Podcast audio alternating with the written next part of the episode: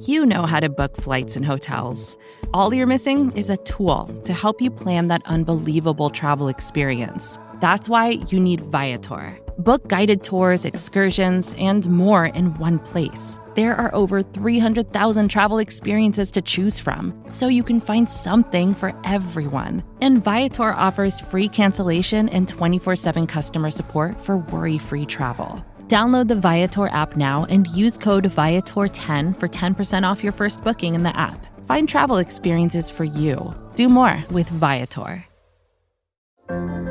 What does it take to be an entrepreneur, and how is it changing in our ever evolving business landscape? This is Scott Galloway, host of the Prop G podcast, and an entrepreneur myself. Right now, we've got a special three part series running all about the future of entrepreneurship. We're answering your questions on work life balance, how to raise capital for your business, and more. Because when you're an entrepreneur, it's always important to look ahead at what's to come. So tune in to the Future of Entrepreneurship, a Prop G Pod special sponsored by Mercury. You can find it on the Prop G Pod feed or wherever you get your podcasts.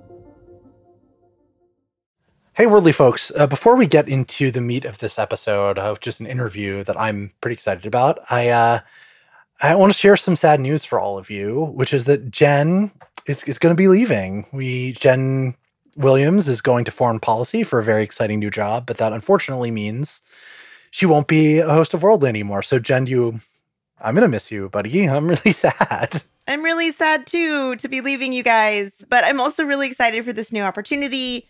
I'm going to be going over to foreign policy, so I'll still be doing a lot of stuff in the foreign policy space. So you guys will still um, hopefully get to see me. But I just want to say thank you, Zack. This has been, you know, the best part of my time at Vox by far. Oh, Trying not to get sappy here get a little misty. Um, you know, Thursdays are always my favorite day of the week because we get to do worldly. Um, and thank you to all of our fans out there. We love your emails, and it has been awesome to see. You know, when you send in fun comments, joking about us and uh, appreciating us, or you know, maybe sometimes not appreciating us, but that's okay. We like those comments too, mostly sometimes. But to all of you who have been really supportive and just, you know, our awesome loyal fan base, thank you so much. We love you. And you can still find me on Twitter. Come say hi. I'm at Jenn underscore Ruth, J E N N underscore Ruth. So come say hi. And you can still, you know, make fun of my voice or whatever else it is. I'm you glad wanna, you finally you want to do. Back. Fought back you know, on that. I'm going to say like so many times. You guys are going to love it. But yeah, essentially and basically. But thank you all. And thank you, Zack. And thank you, Sophie, our producer and everyone part of the Worldly fam. Uh, I'll still be rooting for all of you. Oh, thanks, Jenn. Bye. Bye.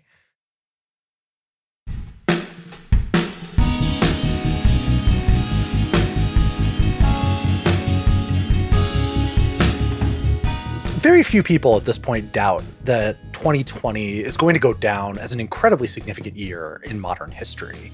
But what actually are going to be the parts of this year that we've all lived through that were significant, right? Not just that felt important in the moment, but really reflect deep trends and changes in the world that we're living in. We all lived through it, but what do we know about what we lived through and its impact on the world? That's what I'm going to talk about today on Worldly, part of the Vox Media Podcast Network, with economic historian Adam Tooze, who has a new book coming out called Shutdown. And it is a really fascinating book, comes out in early September, on what we all just lived through and making sense of it through a contemporary lens. I'm Zack Beauchamp, your traditional worldly host, and I'm delighted to welcome Adam on the show. Adam, your work is is really great, and I'm really glad that you went about writing this book. So thanks for being here. It's a pleasure to be here. So I guess I want to start with a sort of broad framing question, something that I was curious about because you've written these relatively contemporary histories before. You wrote a book of, about the 2008 financial crisis. How do you think about writing what is essentially a history of the present? when you don't have archival sources to work through in the way that you do, and you, you also wrote a book on uh, you know on Nazi Germany, it's a very different kind of history. How do you write about this, especially when we're in lockdown for the most part, and you can't go to China to write about you know using the Chinese using Chinese government sources to talk about the origins of the virus, for example, in the ways that you might 30 years in the future? Uh, it's a it's a great question. It's a it's a pressing question, and it undoubtedly does for me personally register a shift in in how I work. I I did start working, you know, in the archive 30 years ago now on, you know, late 20, late 19th century, 20th century paper records. And, and obviously, the, the work of writing contemporary history is radically different from that. The way it struck me last year was as a sort of compulsion. I didn't really feel I could do anything else. Um, that was in part because one of the things that happens with histories, after all, is that they become ways of making sense of the world. And Crashed had had that impact, in part because Crashed, this was the book about the 2008 financial crisis, because it was itself a kind of distillation of the work of interpretation and analysis that journalists and contemporary economists did all the time. And so when the events of last year began to happen, I was enrolled willy nilly, whether I liked it or not, in this effort of sense making. And, and I, at that point, actually just personally, psychologically, emotionally couldn't digest the, the sort of cognitive dissonance of of inhabiting and, and living in a world that was so you know it came very close to us this is the most the shock i've experienced most viscerally personally whilst you know spending my day job even though my day job working on the history of and president carter's energy policy in the late 70s and early 80s which is what i started 2020 doing and so i i decided to collapse the two things and, and it was different again from writing the history of 2008 because while I while 2008 was happening, I was working on a book about World War One, and I really wasn't paying that much attention. But this time around, you know, as a as a commentator, increasingly on contemporary events, I really there was no escape. But then increasingly, the more I've thought about it, um, you know, the more I felt this is a this is a really very productive, generative exercise. In a sense, I'd almost argue that every historian should should make at least one attempt to write contemporary history on the hoof as it goes along, because there's nothing that more viscerally, more more directly exposes you to the way in which your interpretations always, in some sense, depend on priors, some priors about how the world works, but also expectations about how it's going to turn out. And this is true, I would insist, whether you're working on the immediate past, or whether you're working on the 19th century or the early 20th century, or indeed even on the Middle Ages. You know, it's not by accident, for instance, that some of the best work on the witch trials of the early modern period was done in the immediate aftermath of World War II, because people were preoccupied with issues of ideology. Whether we like it or not, we project backwards. When you're working on some ancient period of history, this is less pressing, less obvious perhaps. It involves more of a kind of leap. If you're working on the immediate past, every single choice you make is conditioned by some view of the future. So I think it's a, it was it's been a very well, obsessive kind of activity, one that's hard to escape, and extremely eye-opening intellectually as well about how those assumptions frame what we say. It is risky. I mean, what is the risk? The risk is simply that you end up looking stupid because you got it wrong. But that too, I think, is a healthy thing for historians to experience up close and personally, rather than in a rather abstract academic kind of way that you might be embarrassed or humiliated in some seminar. Writing about the, the present in this way, which is, of course, the responsibility of journalists and commentators in all walks of life, exposes you to that risk much more. Yeah, I was about directly. to say, be, being wrong is a professional hazard I'm uh, very familiar with as a journalist. Yeah, and you kind of have to own it, right? And like get over it. Like that's what wagering on strong interpretations in the flow of events entails. And yeah, it's a lesson in humility to that extent. So one of the central sort of intellectual wagers to pick up on that in, in the book is your discussion and your treatment of the concept of neoliberalism, right? One of these very contested ideas. I ping pong back and forth from thinking that it's a discrete and very useful term to thinking it doesn't refer to anything at all, to thinking it refers to multiple things at once. So you have a very distinct view of what 2020 tells us about the the version of neoliberalism that is sort of generally summarized as the Reagan Thatcherite consensus, right? The move away from public service and Keynesian economics to a, um, a model heavily invested on, on shrinking the size of the state, on privatizing in some areas, not in others, on privatizing essential services, on generally uh, seeing the government as less responsible for the market and for the welfare of individuals than it used to be in a in a the sort of the traditional post-war model. Now, so that's the sort of you can correct me if I've misstated your definition. I'm sure I'm being imprecise in language because again, it's one of those contested terms. But you have a very interesting view on the the argument that many have made that the neoliberal consensus died in 2020 with the massive, massive amount of public investment and uh, individual cash transfer programs and fiscal interventions by states. you don't think that's that that's the full picture. So tell me a little bit about your treatment of the concept here. Yeah, I mean, I'm totally with you. I've pinged around too. The, the book I did about 2008, I don't use the term, except as a term that becomes historically relevant during the period. I decided this time round, you know what, hell, let's have a shot at this.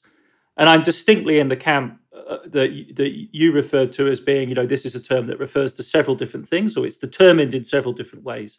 And I think you can think of neoliberalism as a body of doctrine, like a set of ideas associated with a group of economists. And I actually also take the view it's a much wider group of economists than's commonly thought. So it's not just the Austrians and Milton Friedman. I would include mainstream macro of the MIT, you know, heyday in the 70s and 80s and 90s within the frame. And I think that has suffered a real crisis of confidence, if you like.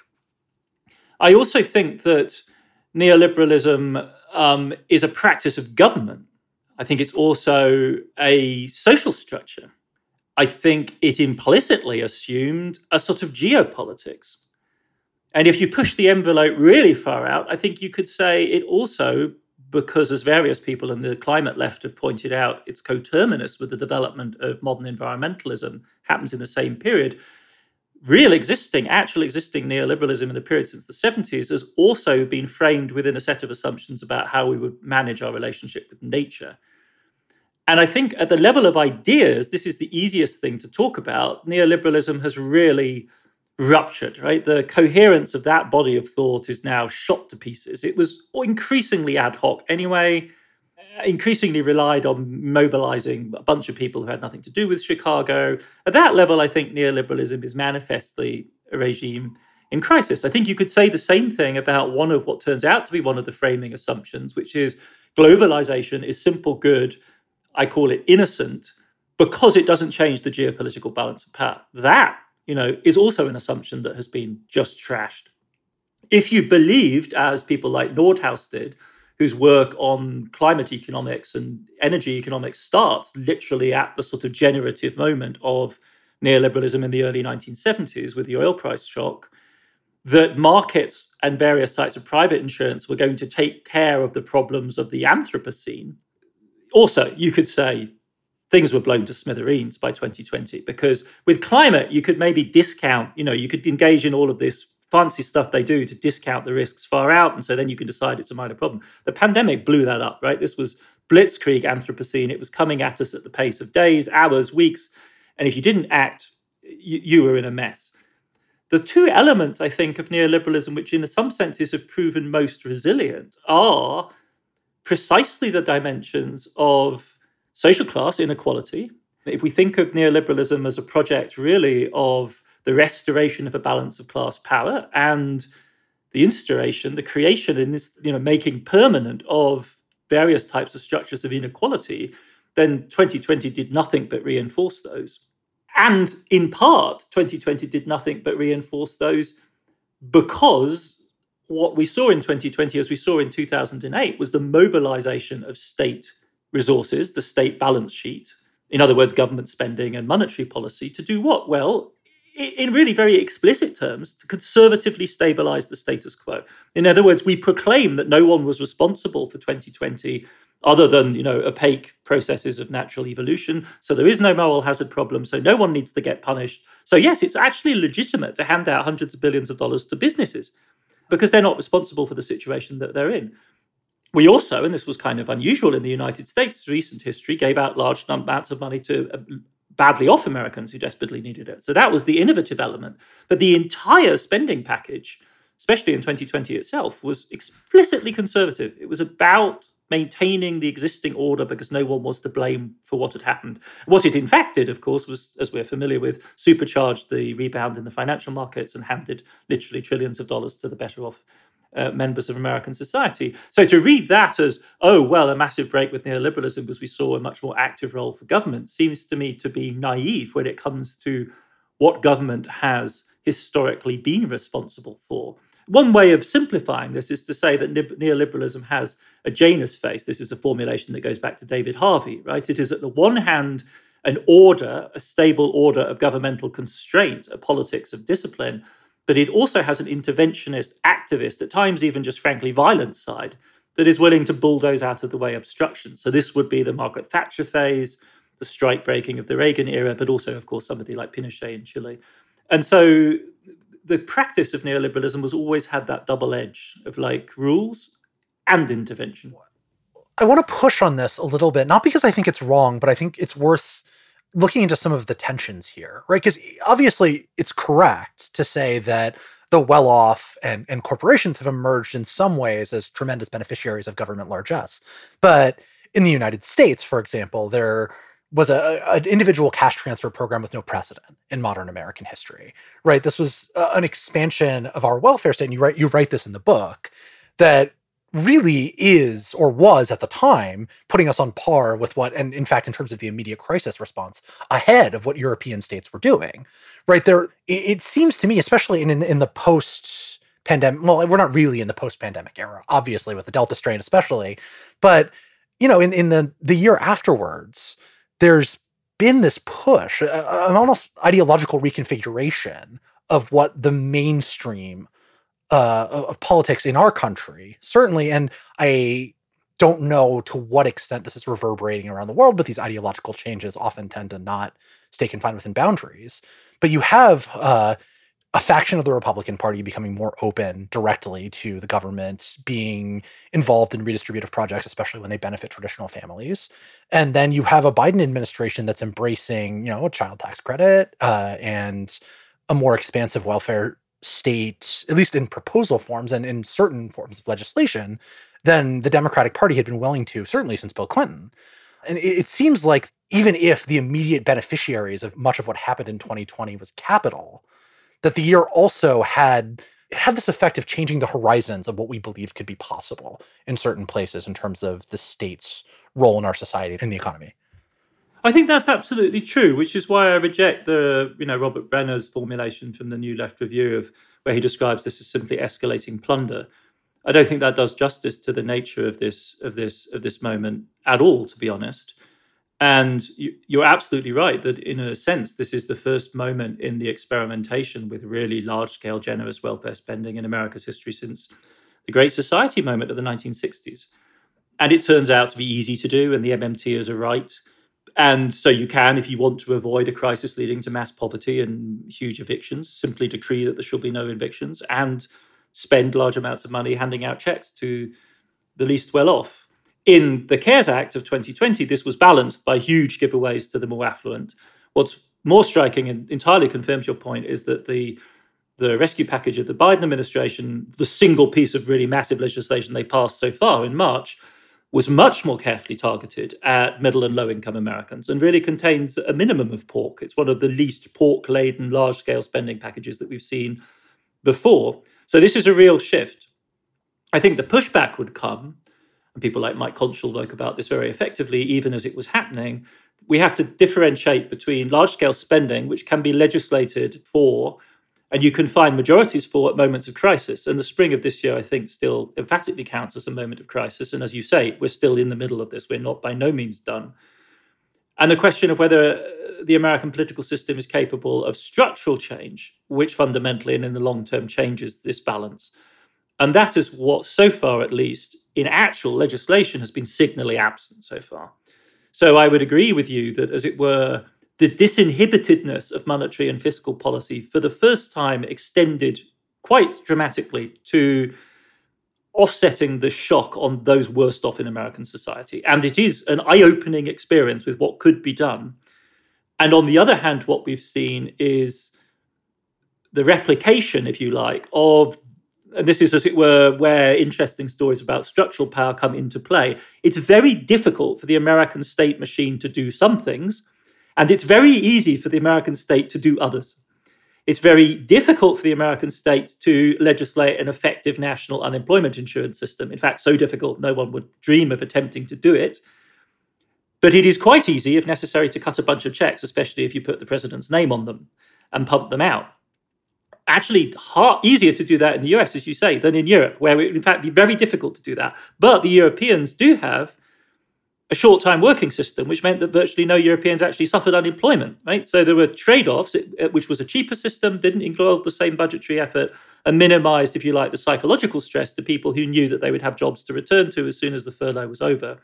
So America, these actions, which were large scale in the US case, were structurally constrained and were driven by panic. I mean, it's difficult, I think, you know, we should not forget the scale of the panic last spring. I mean, I, as an economic historian, never imagined I would live through anything like it. Those 8:30 Thursday morning news releases from the Bureau of Labor Statistics showing the latest number of people enrolling was staggering. And against that backdrop, I agree. The American political system reacted in a way which was rather surprising. But I, the limits of that are apparent, and we're seeing them now in the difference between the first stimulus package the Biden administration was able to pass and what's the trench warfare that they're involved in now. This this theme about panic and about different elements of the state working differently comes up in a number of different ways in the book. But one of the ones that was really interesting to me was the role of, of not just the American central bank, which is like the key actor in the stabilization of the financial system in the story that you tell, and also obviously in reality, but also this sort of informal global network of central banks working together and coordinating uh, on a, a, rescue package to make sure there wasn't another financial meltdown. Uh, on the scale of 2008, because obviously the economic indicators this time around were considerably worse going into it. Oh yeah, much more fast moving. It was like nothing we saw in right. 2008. I mean, insane the unemployment wave striking through the world. So so so to what extent can you say uh, you know, there were some real and significant lessons that were learned in that last crisis that were applied effectively this time around. And to what extent can you say central banks were just doing what central banks have always done? And to what extent can you say that the response, and I know I'm p- piling on a series of questions, but they're interrelated, I promise. Uh, can you say that the system worked effectively in terms of preventing a catastrophe, even if the end result, as you say, was to a degree exacerbating inequality? Oh, well, this is an argument I, you know, that I had with Dan Drezner going all the way back to 2008, I was thinking, yeah, I, where, yeah. you know, you know, something worked. Whether we would call it a system, I think, is the big question. To which I emphatically say no. This is, you know, speak to any of the participants. Did they uh, about 2008 9? Was it a system? No. I mean, they were just improvising their socks off, grabbing deep into the historical canon. You know, essentially Ben Bernanke's mantra of "We are not going to fail the way we did in the 30s." You know, his promise he made to Milton Friedman and Anna Schwartz. You know, we learned the lesson. We are not doing that again. All else follows. What I think they've developed since then is a toolkit, and I'd use that metaphor deliberately because it's you know, a little bit like Wittgenstein. It's pragmatic. It's discombobulated. It isn't a system. It's just a bunch of useful tools. Things like QE, which frankly, you know, thoroughbred blue blood economists don't even know why it works. They're not even sure it does work. If you're talking about conventional macro policy, but when you're talking about stabilizing the US Treasury market, it, it must work because it's effectively just a hydraulic operation of sucking treasuries off private balance sheets. And they did it on an epic scale in March of last year. And this toolkit, you know, is now has been acquired and elaborated upon not just at the center, and the Fed is the center of this system, but in the emerging markets as well, which are acquiring ever greater degrees of sophistication and competence in managing their risks. And what's really interesting is people like the BIS, the Bank of International Settlements in Switzerland, and the IMF in DC have actually started to try and describe this. And, and one of the things they conclude is like it's clearly no longer Washington consensus, one size fits all, but it's also not a free for all. There are certain elements of coherence here. There are certain tools that people use. So we've moved, I would say, from a kind of you know, a doctrinaire economics which knew certain things were true and therefore you had to abide by certain rules to a much more experimental, pragmatic kind of approach, which is empowering and enabled many of the emerging markets to ride out this storm in very important ways, which we didn't anticipate. Many of me included were very alarmist about what was going to happen in the low-income emerging market economies. Now, the real economic shock in somewhere like South Africa has been savage. The pandemic is still running through, but they did not experience the financial meltdown, which is what we thought they were going to experience. So there's a greater degree of competence and agency throughout the system, and it is definitely a matter of learning tools, elements like that. But it is also, and this is very important to say, hierarchical. In other words, there are first movers, second movers, third movers. The first movers condition the possibilities for action for everyone else. There doesn't really even need to be a sit down, coordinated meeting once upon a time, you know, smoke filled. It doesn't even need to be a Zoom call now. All that really needs to happen is the Fed moves, then the ECB, the BOJ, the Bank of England move, and then within 48 hours, three, four days, the rest of the world's central banks can move too. So it's much more like the kind of tacit signaling that we see in oligopolistic markets, where you just need one person to price lead and everyone else follows. And the Fed effectively did that in March. This was not a grand moment for coordination. Now, in 2008, the Bush administration, staggeringly, like the most unilateral administration to that point, convened the G20. And there were formal consultative arrangements. That, of course, wasn't going to happen with Trump, but Powell didn't need to do that. He just needed to show they were going to do really big deal QE. They were going to flood the world with dollars. They opened up these things called liquidity swap lines. They created some new facilities called repo facilities. And everyone else then knew what to do. Was this system? No. Was this a learned set of techniques? Absolutely.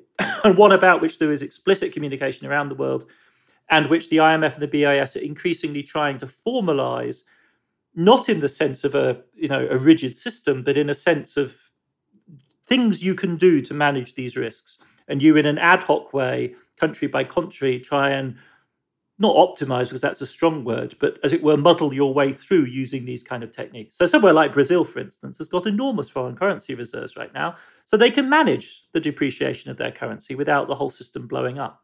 They would, in due course, as they've done very recently, need to raise interest rates, but it's not the shock kind of reaction that we saw 10, 15 years ago, let alone in the late 1990s. Um, so the, this point about the the Fed being a first mover is, I think, really significant of, of some broader themes about America's role in the world and its influence over global politics and the global economy that um, you know ran through the year in a variety of different ways. And that's that's the theme I want to pick up on, especially vis-a-vis China when we come back from this break.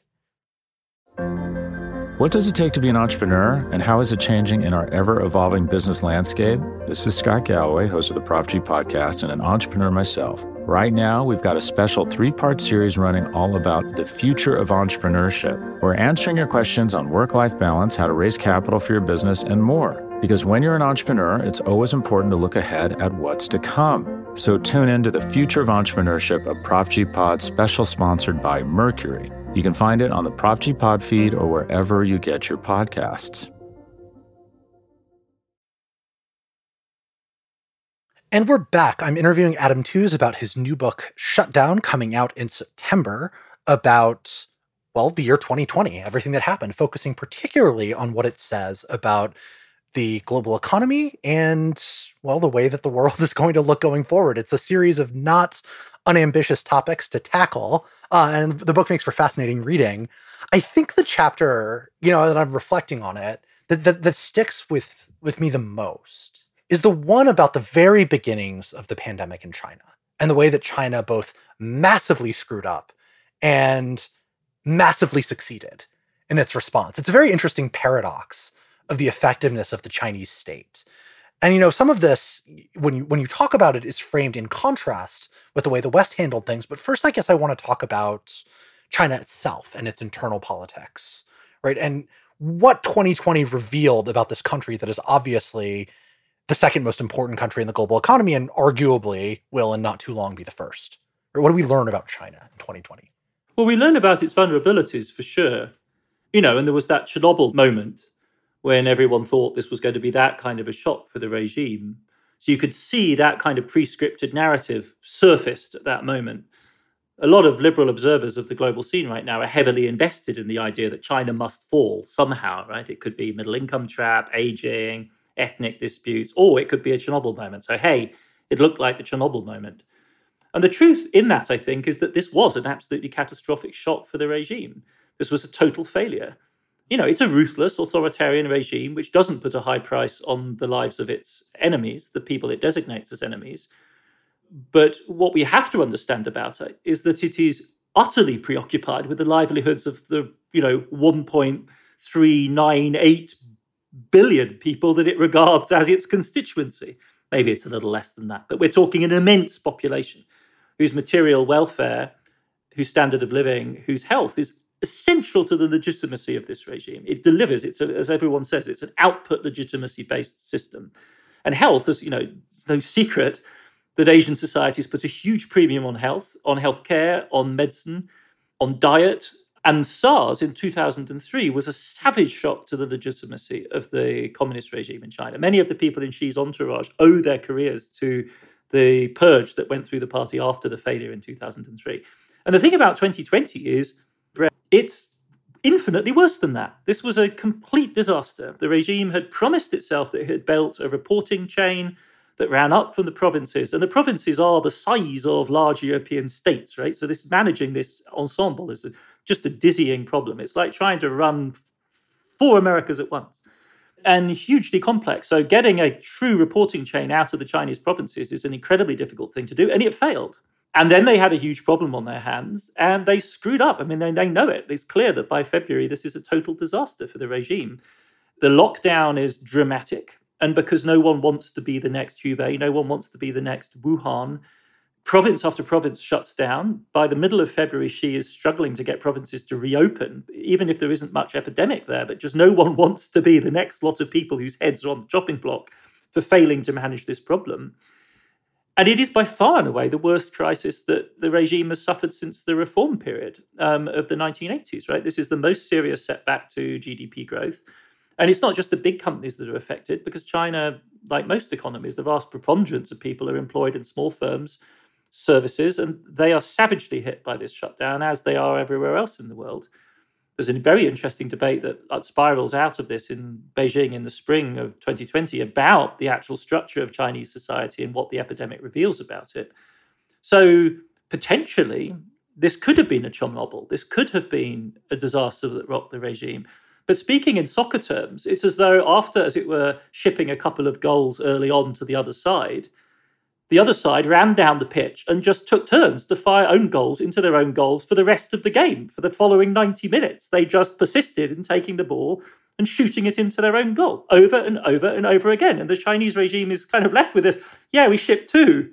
like, you people appear to have run up. You know, and, and we're joking, but you know, if you think about the ratio of the number of people that died, even allowing for substantial falsification of the Chinese data, the ratios are still it's orders of magnitude difference in your in your metaphor, we're talking about the broader West, right? The democratic world scoring all these own goals. The, yes, I mean we of course immediately think of Europe and the United States, where the crisis was was grievous. But I mean globally now, the place which is by far in the way the worst affected is Latin America. Um, fragile, six hundred million people, and still struggling with the pandemic in its most lethal form. You know, inadequate levels of vaccination, despite the sophistication of Latin American medical systems in some countries. Shining exceptions, places like Chile, which have you know done much better, but Brazil and Mexico in particular have have had appalling uh, epidemic experiences. Yes, so in that broader sense, that that wider world, um, and India, of course, which in the Asian sphere is, you know, for a while at least, was thinking of itself as a rival to to China. So there's this term you use called polycrisis, which I really like as a way of uh, describing what we've all just lived through. And, you know, broadly speaking, it, it means what it sounds like. There are multiple different intersecting crises happening at once and sort of forming and, and combining into a new kind of, or different, maybe new kinds of crises as a result of it. And so in, in the polycrisis of 2020, we've talked about the economic shock, we've talked about the disease itself and, and the management of it by more mismanagement of it more accurately by pretty much everybody, with the exception of the South Koreans. But eh, one thing we hadn't talked about is the sort of social crisis internally that you saw, you know, radiating out of the United States after the George Floyd protests. And it seems to me that that connects to the coronavirus mismanagement in a very important way, right? Because one of the, the major concerns, as you say, is this sort of process of own goals in global competition or ideological competition with China, right? The West was trying to show. I, I don't love the term the West, but it's a useful shorthand for the United States and Europe, so I'll keep using it. It was trying to show that our the, the democratic model could succeed under these terms of you know these conditions of duress. And not only did we fail in part due to political division, but then we had a massive whole entirely other set of political divisions that that played into and connected up with the political divisions over the coronavirus, leading to what what I mean any objective observer would say uh, an appearance of severe fragility at the heart of the democratic world. Yeah, fragility is I think even a slight understatement, right? I mean explosive explosive division. I've never lived in a society before in which talk of civil war seemed just kind of commonplace and kind of reasonable up to a point. Absolutely dramatic. Um, and at the heart of power, You know, not in Italy, though Italy, of course, in a sense, did suffer a crisis of that type with the appointment of Mario Draghi as prime minister. And Italy matters because it's the core of the eurozone problem. Managing Italy and its debt is the future of Europe as a financial entity. And what we've ended up with is not Biden, but, the appointment of Mario Draghi, an unelected ex-central banker as the, as the head of government, which makes everyone outside Italy and Europe feel very pleased, and the Italians themselves, those who were asked anyway, like for a while, happy.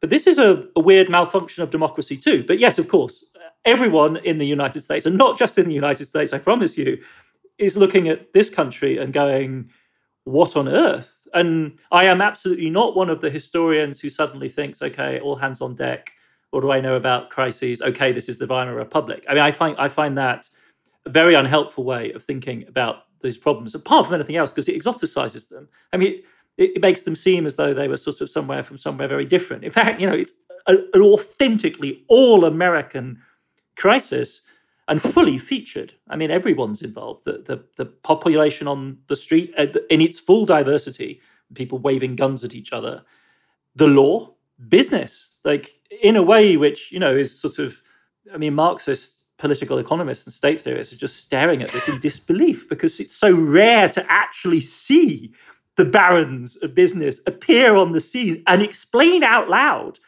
why democracy is something they actually sort of have an investment in up to a point you know and how, I mean, the most, the most sort of legendary moment is this guy who explains how during civil wars people file fewer expense reports. So it's like, you know, in the interests of expense accounting software that there shouldn't be a civil war. I mean, it's the sort of thing that just boggles the mind and begs the question, of course, of whether they would have said the same thing if Sanders had been the Democratic Party candidate. But in the choice was between Biden and Trump, you know, they turn out. And and though, of course, we still don't quite have the full picture and probably never will, the military in the picture too. We shouldn't ignore the fact that the, ultimate, you know, the, the ultima ratio, the final reason of state was in fact in play in this crisis as well. So, yes, absolutely spectacular. And one hypothesis about the Chinese, and it's only one because you know so, so opaque, is that Beijing believes that the West is so degenerate at this point that it's just time to bulldoze. There's no point in negotiating because the clock on us is running out. So why would you, if you're in a hurry, wait? You know, for us to do whatever we're going to do. Like they are basically just going to set their terms and move. And some leading interpreters of the Chinese regime actually think that is the prevalent hypothesis on their side. It's one of those things that, like I know you're resistant to saying it's the Weimar Republic, etc. But I feel like you know when you're doing a history of the present, there should be some sort of historical analog that is reasonable to draw on without you know without taking away from and i think that your point about it being all american is really important. We've spent uh you know some some time in early august talking about tucker carlson going to budapest to broadcast from you know an authoritarian capital admiringly not not not critically.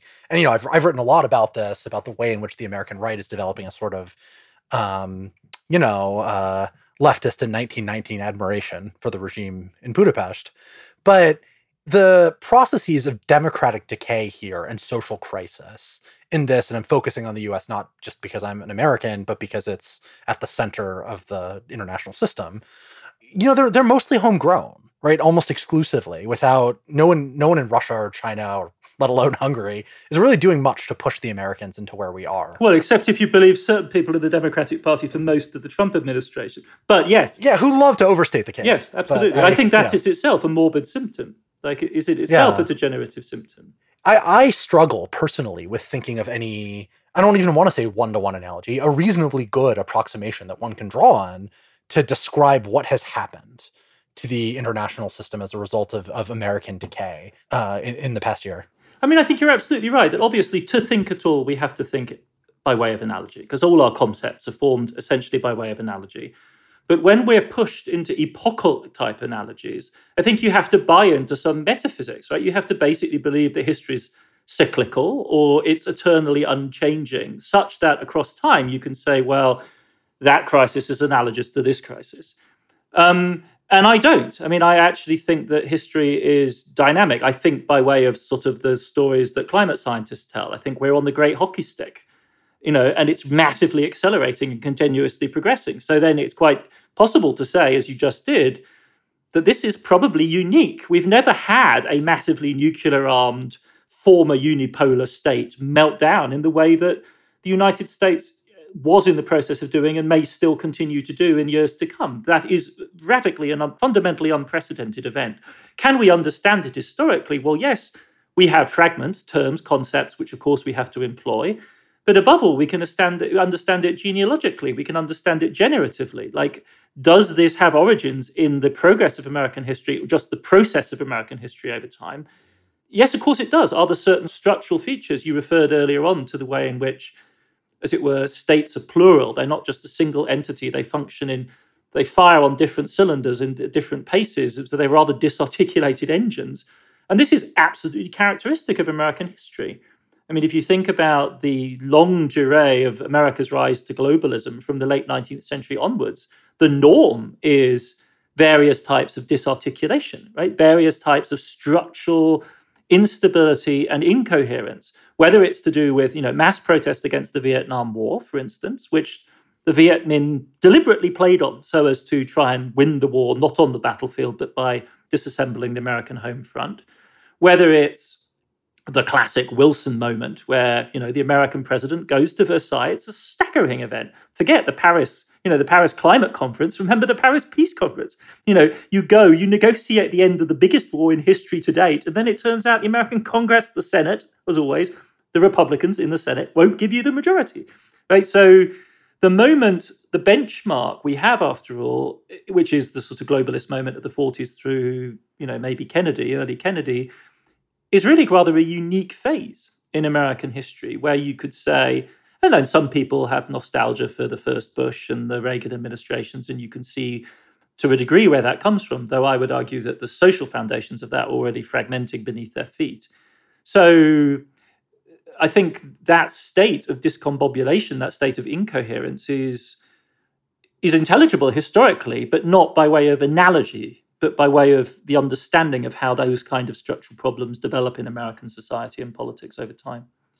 So, to what extent, you know, you the book sort of you self-consciously limit it to around the January 6th attack as sort of the the 2020 gets a little bit of an extension into 2021 for purposes of the narrative.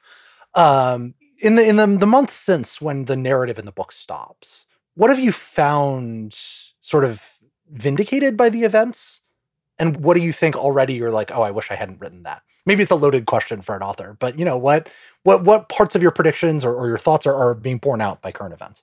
No, I mean, of course, you have writing a book like this on a time schedule like this one. I mean, you'd be crazy not to admit that you live in fear. I mean, um, I mean, I I had an elaborate like contingency clauses built in with my editors. The entire production process was designed so that we could deal with some of the more obvious contingencies. So it's it's a completely fair question if the Delta variant runs riot in China and they don't get a handle on it, I wouldn't say that that, as it were, fundamentally destabilizes the book because you could still say it was a period piece, but it would it would it would just simply shock me. It would surprise me. It would change my understanding of the world if the Beijing regime cannot get a handle on Delta, or at least can't immunize enough people. The last the last set of figures I saw for the for the scale of immunization in China impressed me. So maybe they've actually done enough, even though their vaccines clearly don't work as well as as the the best Western ones. That would really shake my understanding of the world. Unfortunately, in a sense, my rather pessimistic reading of the scale of the rupture that America has, and the Democratic Party in particular, has achieved with the you know Clinton era orthodoxies of neoliberalism has been rather confirmed, in the sense that I think we still remain hobbled by the constraints that you know democratic government functions under in the United States, um, self-imposed to a very high degree because of the filibuster rules and so on. But but you know this is a regress. Why do they commit to the filibuster rules? Because those are then real constraints too. And you know, heaven knows, we overthrow the filibuster and the Republicans come in, just imagine the the hell that they could potentially unleash. So that I think is, you know, in some sense, the sort of pessimistic core. I've been waiting there would be one thing I would be really delighted to be refuted over, which is the book takes a wide horizon. I mean, I'm like all of us, I think we're struggling, all of us, to sort of encompass the scale of global action right now. And the pandemic was an absolutely global event. And so I wrote a chapter about the question of debt relief for the poorest countries, you know, concerted global action on that scale. And this summer could have been a moment when the G20, the G7 got together and really backed the program outlined in black and white, costed, cost benefit analysis done by the IMF and the World Bank on the, you know, the global rollout of vaccination. The idea that we're only safe when we're all safe. And, and the, the book analyzes the impasse over this in 2020. And it would have been sort of joyous to be refuted by grand action this summer. And unfortunately, the fact of the matter is that, and I think it will preoccupy, ought to preoccupy social scientists forever after, we are literally confronted with a situation where there are trillion dollar notes lying around on the street in the sense that the overwhelming consensus of opinion is that a concerted, generous, large scale global vaccination program is the best way you can spend a dollar right now. And the rates of return are a 10 to 1, 100 to 1. And forget the soft power, you know, the virtue element of right. this. And no one is acting with the appropriate scale and speed. You know, America still has delivered, as far as I, I, I think the latest numbers I've seen, you know, in the order of 100 million doses, maybe slightly more than that now with the with the donations program to the global system. This is this is grotesquely inadequate to the scale of the challenge that we face. And that is unfortunately where so far is it where the book is standing up. And I wish it I wish it I genuinely wish it didn't. Adam Tooze, thank you so much. The book is Shutdown. It is out on September 7th. Uh, I really, I can't emphasize enough to you listeners how much I enjoyed uh, not only the book in general, but specifically the chapter on China, which unfolded to me like a, like a bit of a horror story. You know what's coming. You know the monster is going to show up soon, and you know everybody's going to die. But you you have the sense of being gripped while it's coming and then the rest of the book, of course, deals with the fallout of what happens in, the, in that early chapter. But it, it, really, really has stuck around. So, Adam, thanks again Pleasure. so much, and and I hope our listeners enjoy your book as, as much as I did.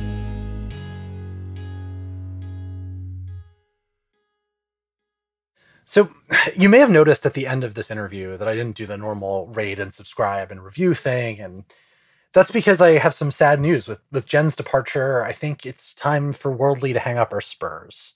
We've had a great run with all the great work from Yochi and Jen and Alex. And I, have really loved being y'all's gateway to the world every week, talking to you about, well, God, there's not, except for maybe Antarctica, there's not a continent that we haven't talked about. Uh, we've had our interests, obviously. We've had the things that, that we've come back to again and again. Uh, and we just really love that you all the listeners have enjoyed it and learned with us and been there for us for all of it. It's it's been a pleasure being your host and i hope you keep reading vox.com and you keep listening to other vox media podcast network shows uh, because this isn't the last thing i'm going to do in audio. I'm going on paternity leave in september for the second half of the leave i took earlier. I'm not having another kid as far as i know. Uh, but Uh, i'll be back after that in late october and slash early november and we'll be dreaming up new ways for me to talk to you all so if you're if there's anything you're interested in me covering, send me an email, zack at vox.com. Let me know. And again, one final big, huge, mega shout out to Sophie Lalonde, who is a wonderfully talented audio producer and also will be staying with Vox to continue helping us make our audio programs great. So, Sophie, thank you so much for everything that you do. And listeners, I really hope you enjoyed this as much as I did. What does it take to be an entrepreneur, and how is it changing in our ever evolving business landscape? This is Scott Galloway, host of the Prop G podcast, and an entrepreneur myself. Right now, we've got a special three part series running all about the future of entrepreneurship. We're answering your questions on work life balance, how to raise capital for your business, and more. Because when you're an entrepreneur, it's always important to look ahead at what's to come. So tune in to the Future of Entrepreneurship, a Prop G Pod special sponsored by Mercury. You can find it on the Prop G Pod feed or wherever you get your podcasts. More to dos, less time, and an infinite number of tools to keep track of. Sometimes doing business has never felt harder, but you don't need a miracle to hit your goals. You can just use HubSpot because their all in one customer platform can make growing your business infinitely easier. Imagine this high quality leads, fast closing deals, wildly happy customers, and more benchmark breaking quarters. It's not a miracle, it's HubSpot.